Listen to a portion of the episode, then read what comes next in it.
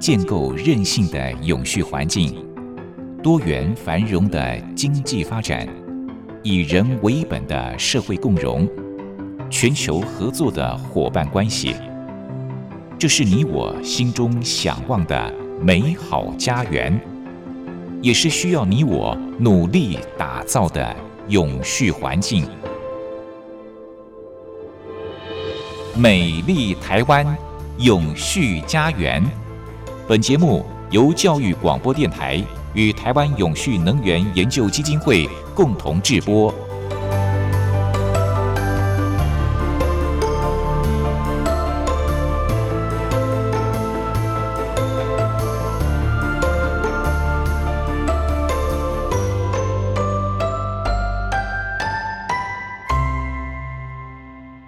朋友您好，欢迎您再度按时收听《美丽台湾永续家园》，我是节目主持人朱琳。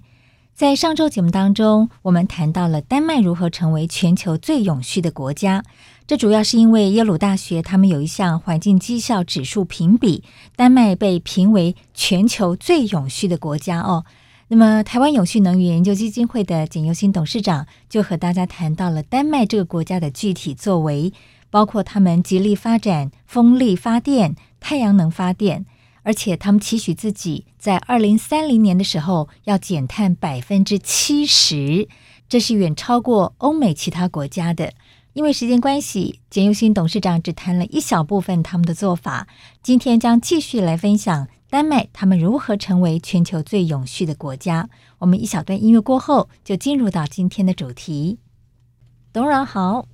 主持人你好，各位听众大家好。在上次节目当中呢，董事长跟大家谈到了丹麦他们如何成为全球最永续的国家哦，那也举了例子，比方说他们的风力发电、太阳能发电都做得非常的好，而且非常致力于发展有机农业。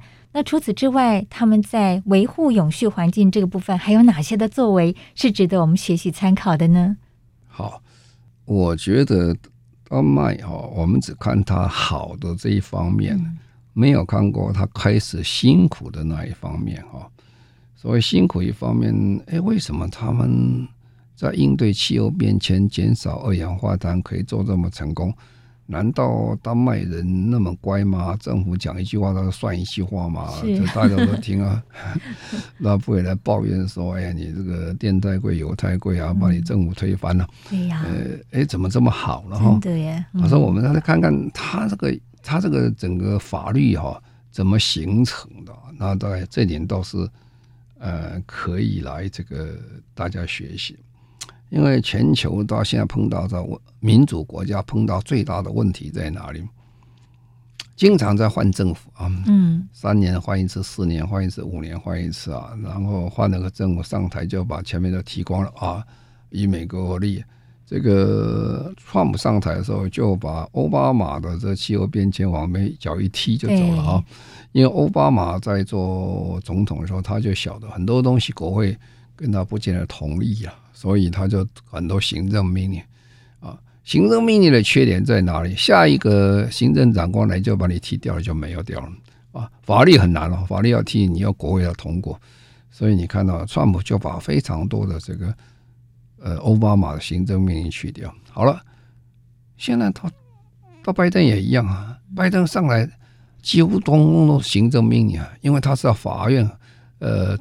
这国会很难通过，国会很难通过，他只好靠行政命令啊。那行政命令他通过，就是要前面的很多川普的行政命令把它踢掉了嘛。所以啊，这个是很难的。所以气候政策如果要持续下去，真是很困难的一件事情啊。因为换政府就换人啊，换人就换思想，换人换脑袋啊。那这个我们看，那这个丹麦人怎么做呢？哦，丹麦人。他在二零二零年的时候，他通过个丹麦的气候法。这个气候法，它形成通过怎么做？我在这里跟各位说明就行了。我们台湾其实可以学这个方式来做啊。那这个二零一九年呢，这个一月啊，就是快要两年多前哈，这个丹麦有一个联署，一个联署叫丹麦气候法即刻生效啊，这个。这个联署，这个联署就希望哦，人民呢在希望这个丹麦政府要履行这个气巴黎协定的这个目标啊，巴黎协定目标也希望说地球的温度不要升温超过两度，最好是做到一点五度，努力做到一点五度。那现在都讲一点五度了哈。那么他一提出来以后，一个礼拜哦，就得到五万个人的联署，他百分之一的人口了，那算很快了，一个礼拜而已啊，这一下联署。啊，那最后最后总共通过他的门槛了六万五千的联署送进议会里面去。啊，可惜了，这个议会那个时候并没有受到广受支持了，所以就没有了啊，就没有了。可是这一批人呢，他觉得还不够，他说这样通过一次只是做一次，大家不行，所以他们继续在推这个气候变迁即刻生效这个概念啊。这概念说怎么做呢？他就是这个很多 NGO 的团体啊，就去拉拢各个这个政党，因为那个时候要选举嘛，哈。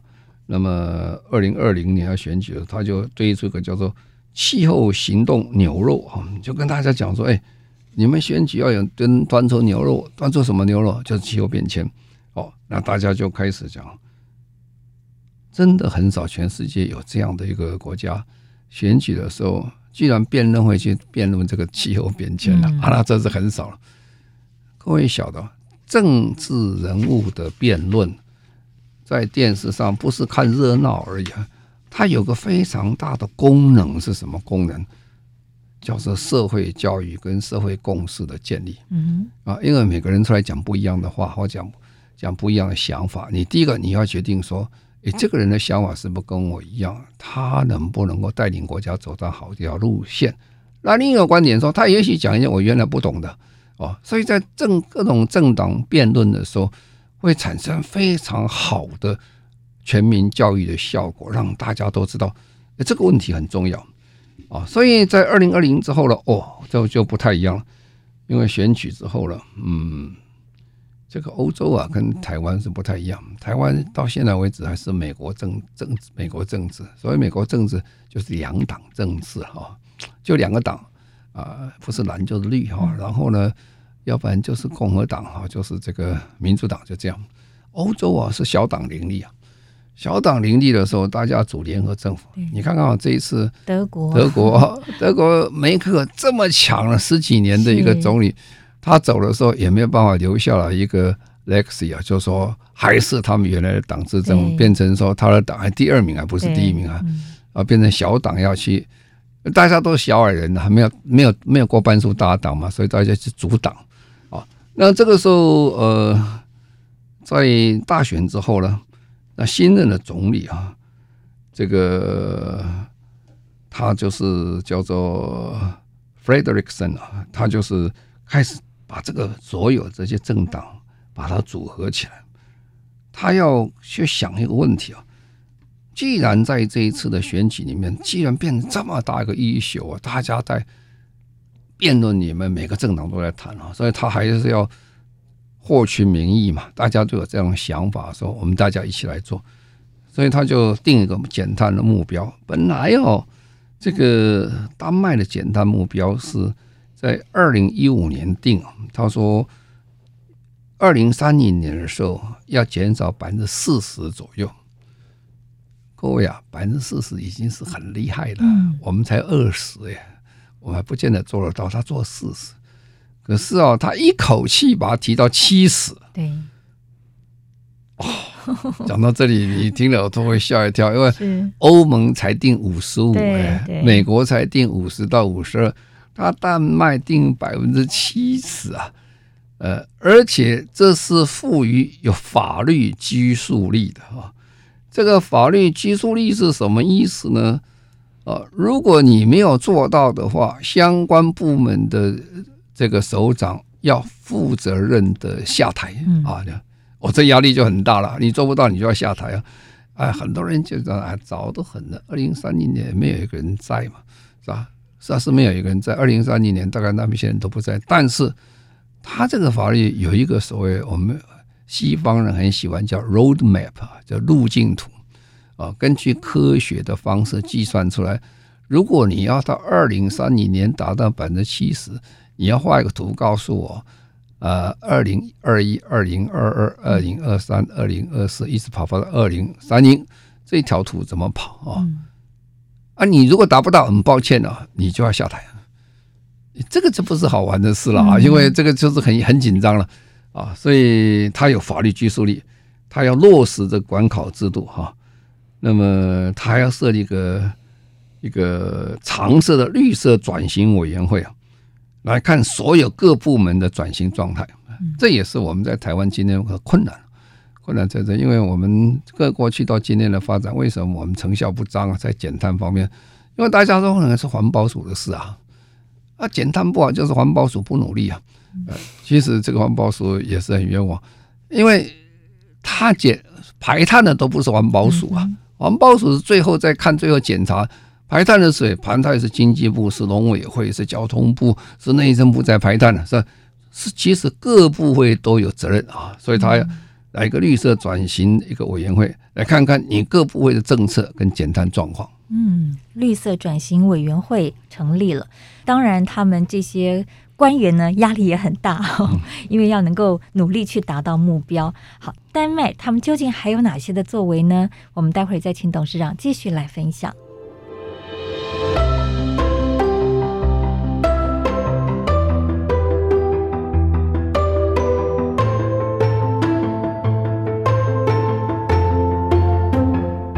环境永续、企业永续、能源永续。您现在收听的节目是教育广播电台与台湾永续能源研究基金会共同制播的《美丽台湾永续家园》。美丽台湾永续家园邀请到的主讲人是台湾永续能源研究基金会的董事长，同时也是中华民国无任所大使的简尤新博士。董事长要继续跟大家分享丹麦他们在追求永续环境这个部分还有哪些具体的作为？啊，丹麦就在二零二零年呢，他通过了丹麦新的气候法哈。那这个气候法是很完整的哈，因为尤其他们经过这一段辩论之后呢，他们得到，那他大概这个气候，他们要通过政府跟各政党都有个协定出来，叫丹麦气候协定。换句话说，不是我这个政党的意见哦，是大家大家一起的意见。那么，他这个一协定啊，大概有基本法，有个基本架构啊。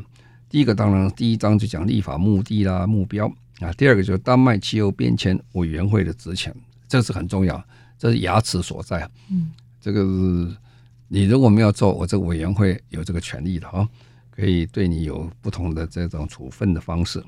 啊，第三个是第三章是讲气候状态和预测，啊，第四章是气候方案、国会审查跟气候行动的义务。那第五章是讲气候变迁委员会组织跟规范，啊，第六章是负责哈。啊，当然这个基本架构大家听听就好了，你可能兴趣不大。不过我来跟你讲，他在讲什么事啊？他在宣示什么事情？他第一件事情就宣示的很清楚。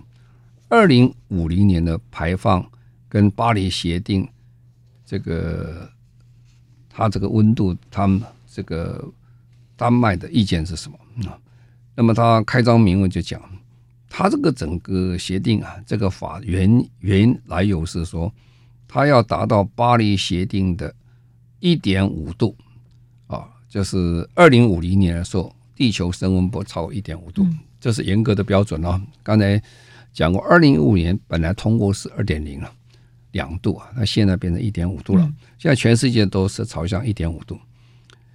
那么这个呃，它不同于这个呃，这个呃其他国家，每个国家承诺的状况是不一样哈。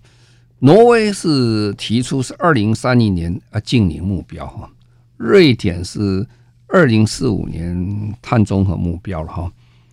但是这个丹麦，它跟他们不太一样的地方，你觉得我丹麦怎么会比挪威落后这么多了哈？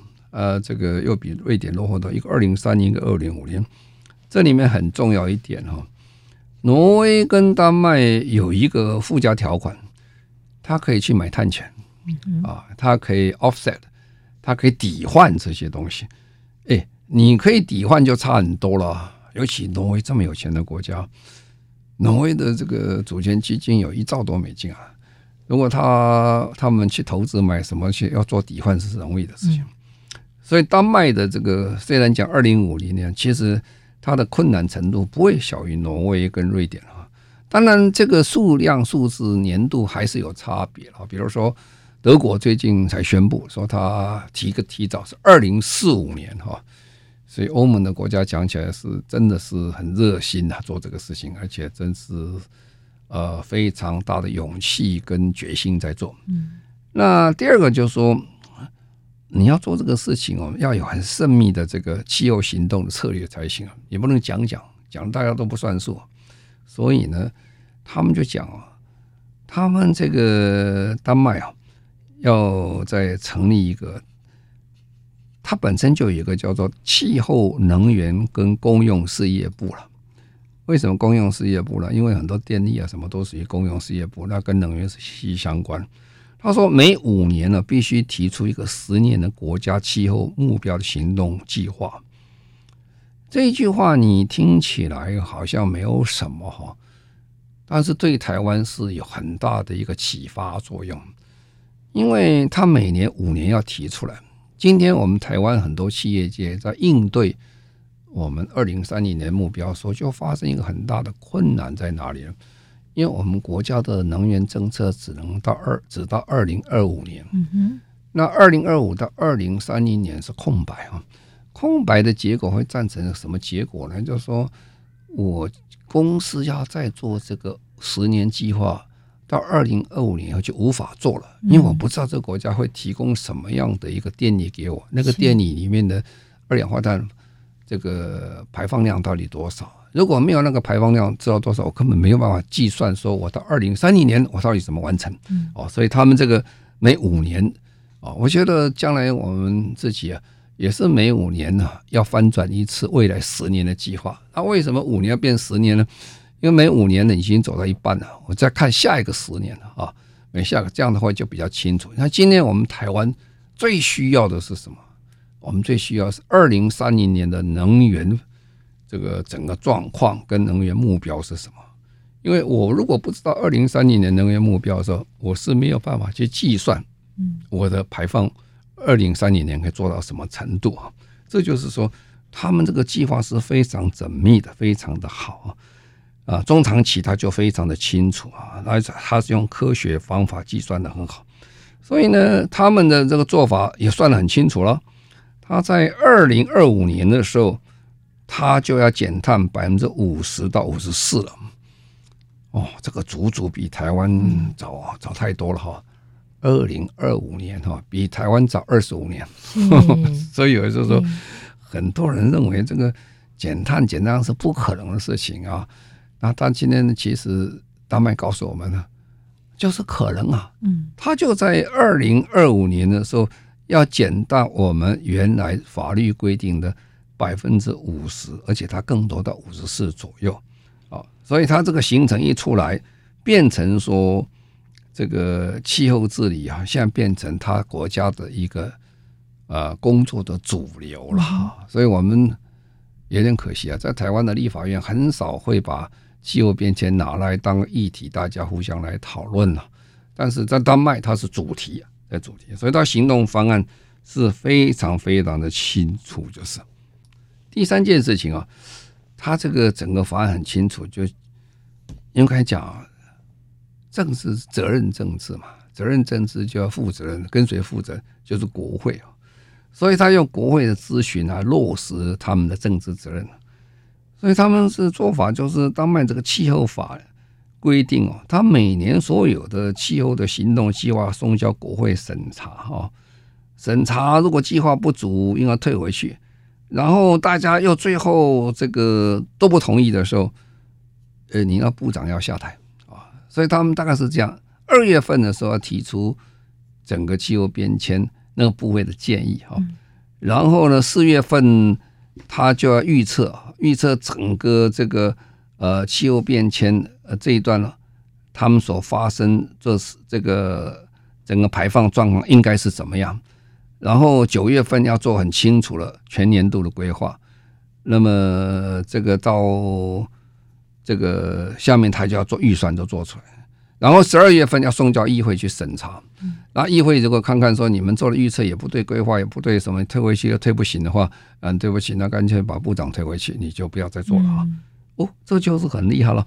那这样子大家就很紧张，因为刚才讲哦，他们的这个政策是多党派这个一起同意的，所以他这个整个呃政策的成型的时候，其实多党派都参加哈。所以参加的结果就是不会发生有一个讲莫名其妙话突然跳进来说：“哎，你这个对不对？”其实大家事先沟通的很清楚啊。所以你大概看他们的这个整个政策的形成体系是由下而上，说所有的这些议员大家都通过，有意都没有意见以后才形成这个法案出来，不会强行通过。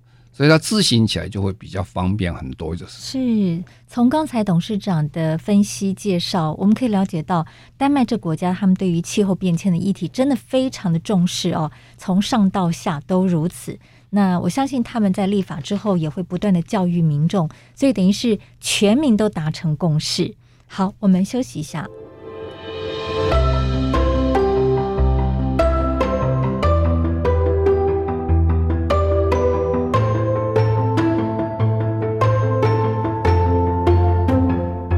环境永续，企业永续，能源永续。您现在收听的节目是教育广播电台与台湾永续能源研究基金会共同制播的《美丽台湾永续家园》。美丽台湾永续家园，我们今天在节目当中谈的主题是丹麦如何成为全球最永续的国家。那么这也是我们第二次谈这个主题哦。那如果说听众朋友上礼拜没有收听，也许您可以进入到教育广播电台的网站来点选节目随选，就可以听到上次在节目当中董事长跟大家分享的内容了。好，那继续呢，董事长要跟大家谈丹麦他们如何做到有序，他们的具体作为是哪些？好，那丹麦哦，它最成功一点啊，基本上它的治理概念啊，或者是法律概念是由下而上。我们常常讲，一个国家哈，如果要很成功的这个呃执行它的气候政策，必须由上而下，就是说领导者很有决心来做。嗯，但是很重要一件事情，那个领导者的决心要有底气或地气，要接地气。如果他的这个政策不接地气的话，底气不足的话，一冲下去会冲垮所有的人，因为大家都觉得，哎，你到底在搞什么啊？你在做什么东西，把国家带向哪个方向啊？所以呢，整个丹麦的治理，它是由下而上，大家得到共识啊，共识以后就开始做哈。所以他一直要保持跟民众的非常好的接触，所以他就特别成立有三个委员会啊，啊，三个。三个这个团体，这个第一个团体叫气候公民议会啊。气候公民议会是什么意思呢？它就是由国家去寻找九十九位这个代表啊，这公民的代表来，大家一起来谈哈，把他们的意见每一次跟他综合，综合出来要谈完以后公告于所有的网站上，让人民了解哈。这些专家们在想什么？这些问题在讲什么事情？让公民能够真正实际上有参与哈。这个欧洲人喜欢叫公民咖啡馆的，就是把所有人都找来啊。这些人找来，你有意见你就提，提出来以后，大家公告于所有的网络，大家看看有没有意见，这样就会减少一点误差了。然后呢，至少我的意见是你同意，我同意，大家就好。那这第一种，那第二个，他一个另外一个团体叫气候伙伴关系啊。气候伙伴关系是什么？因为很重要一件事情啊，因为国家真正对气候影响最大是企业了啊。如果企业都不同意啊，或者企业发生说你这个挚爱难行，那你办不下去了。嗯，然后他就为了实现这个二零五零年啊。的碳中和，二零三零年要百分之七十减掉目目标，所以他就赶快找了十三个这个不同产业代表，大家一起来谈。你们觉得怎么样？这可不可以做？好了，我叫法律要定啊，怎么做？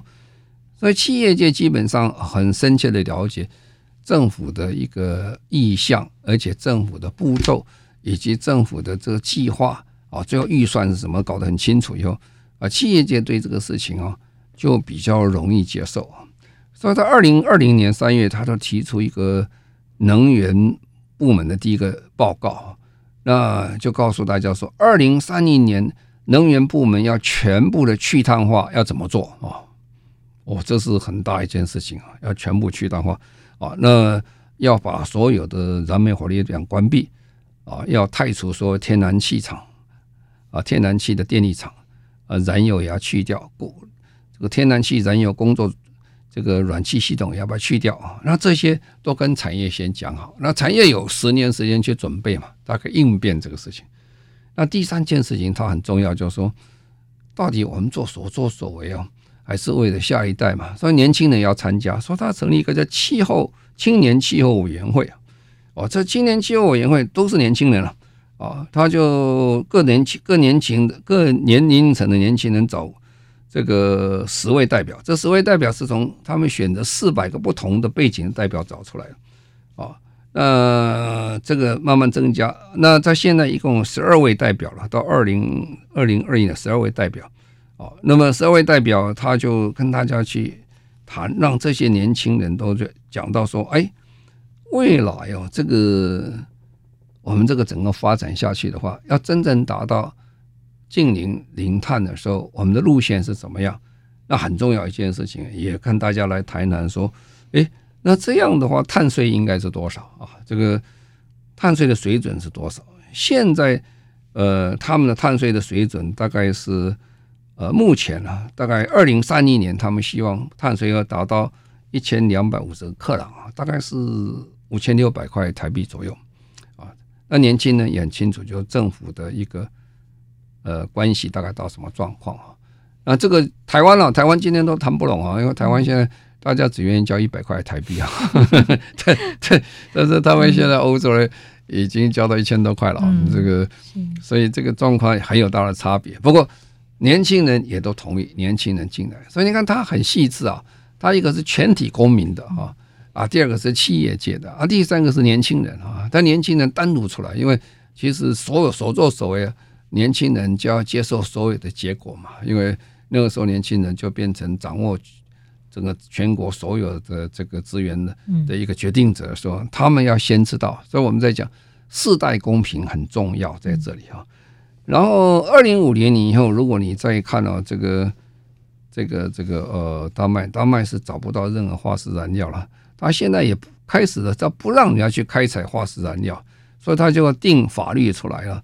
所以很多的地方要开采这个呃石油的地方，嗯，他们国家大了，北海很多地方，他现在就开始禁止这个呃这个开采这个新的这个呃化石燃料，所以他是一步一步来了，一步一步来。然后呢，他这个也希望大家减产，就不要再增加这个化石燃料。所以你看，他是呃从增加这个。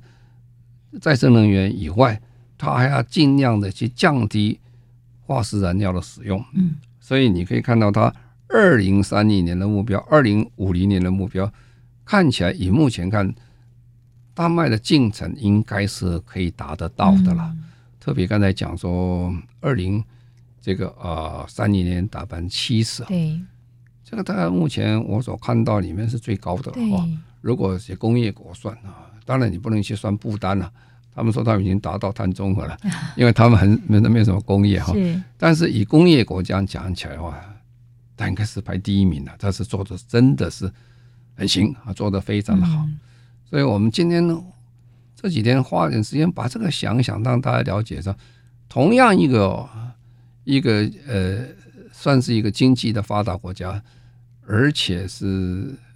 人口当然比台湾还少，就四分之一左右哈，面积比台湾大，但是他们在这一方面的努力，其实很多值得我们可以参考的，就是这样。董事长，像很多的国家可能是以农业为主，有些国家是以工业为主。丹麦他们主要是靠工业，还是靠观光啊，还是靠什么？他们主要是什么样的产业？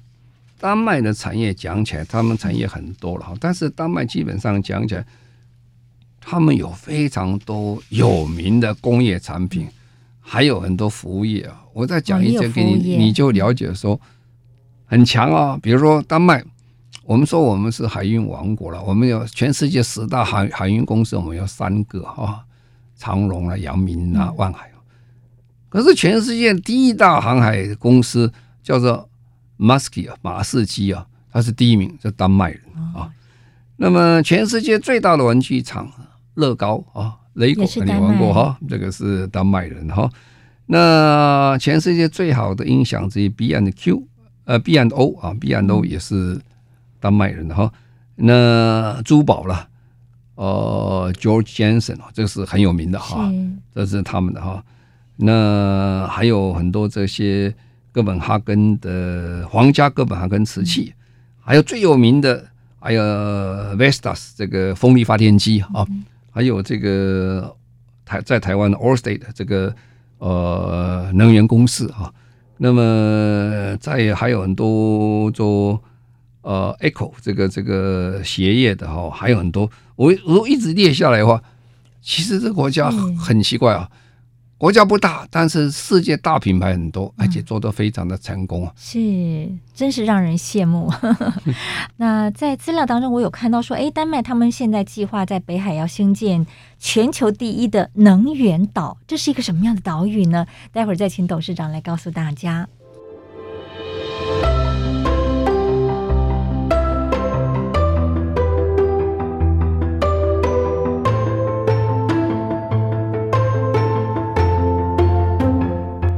环境永续、企业永续、能源永续。您现在收听的节目是教育广播电台与台湾永续能源研究基金会共同制播的《美丽台湾永续家园》。美丽台湾永续家园，我们邀请到的主讲人是台湾永续能源研究基金会的董事长，同时也是中华民国无任所大使的简又新博士。好，刚才我说。在一份资料当中看到说，丹麦他们计划要在北海兴建全球第一的能源岛。哇，这是一个什么样的岛屿啊？好，因为啊，这个台湾我们在做台湾海峡的风电计划的时候，我们有几个优点是全世界不多的哈。我们在陆地上要做风力发电机不太容易做，为什么？人口过于密集啊，你不能接个人口太接近，会起居民的反对。嗯。呃，最好没有反对，就海上啊。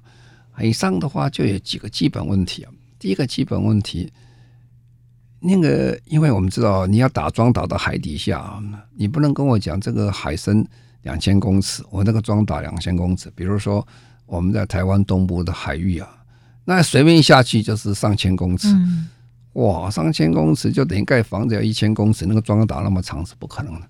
所以你要打到那个很浅海的地方。很棒，很凑巧，我们这个台湾海峡不深啊。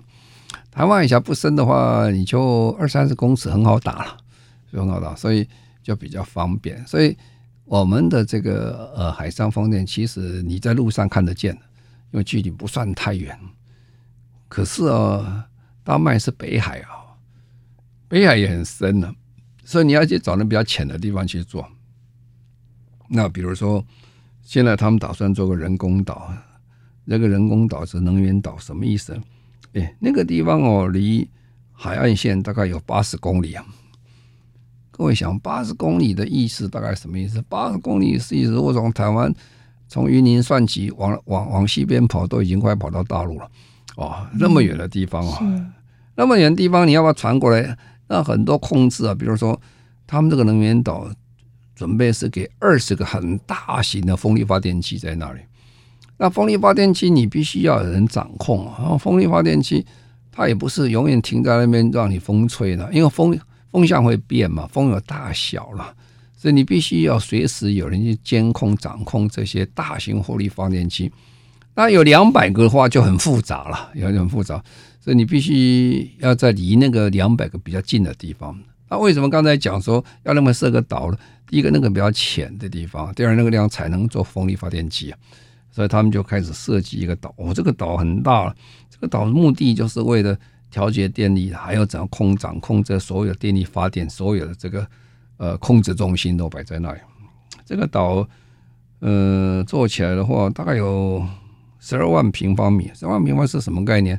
大概十二个、十八个大球、大型的足球场嘛，嗯，那这蛮大的哈。嗯、可是这样就很贵啦，因为它是从没有东西造出一个岛出来，对大概是估计这样一个岛大概三百四十亿美金啊。你就想，哎，这一点我们台湾是很幸运的啦。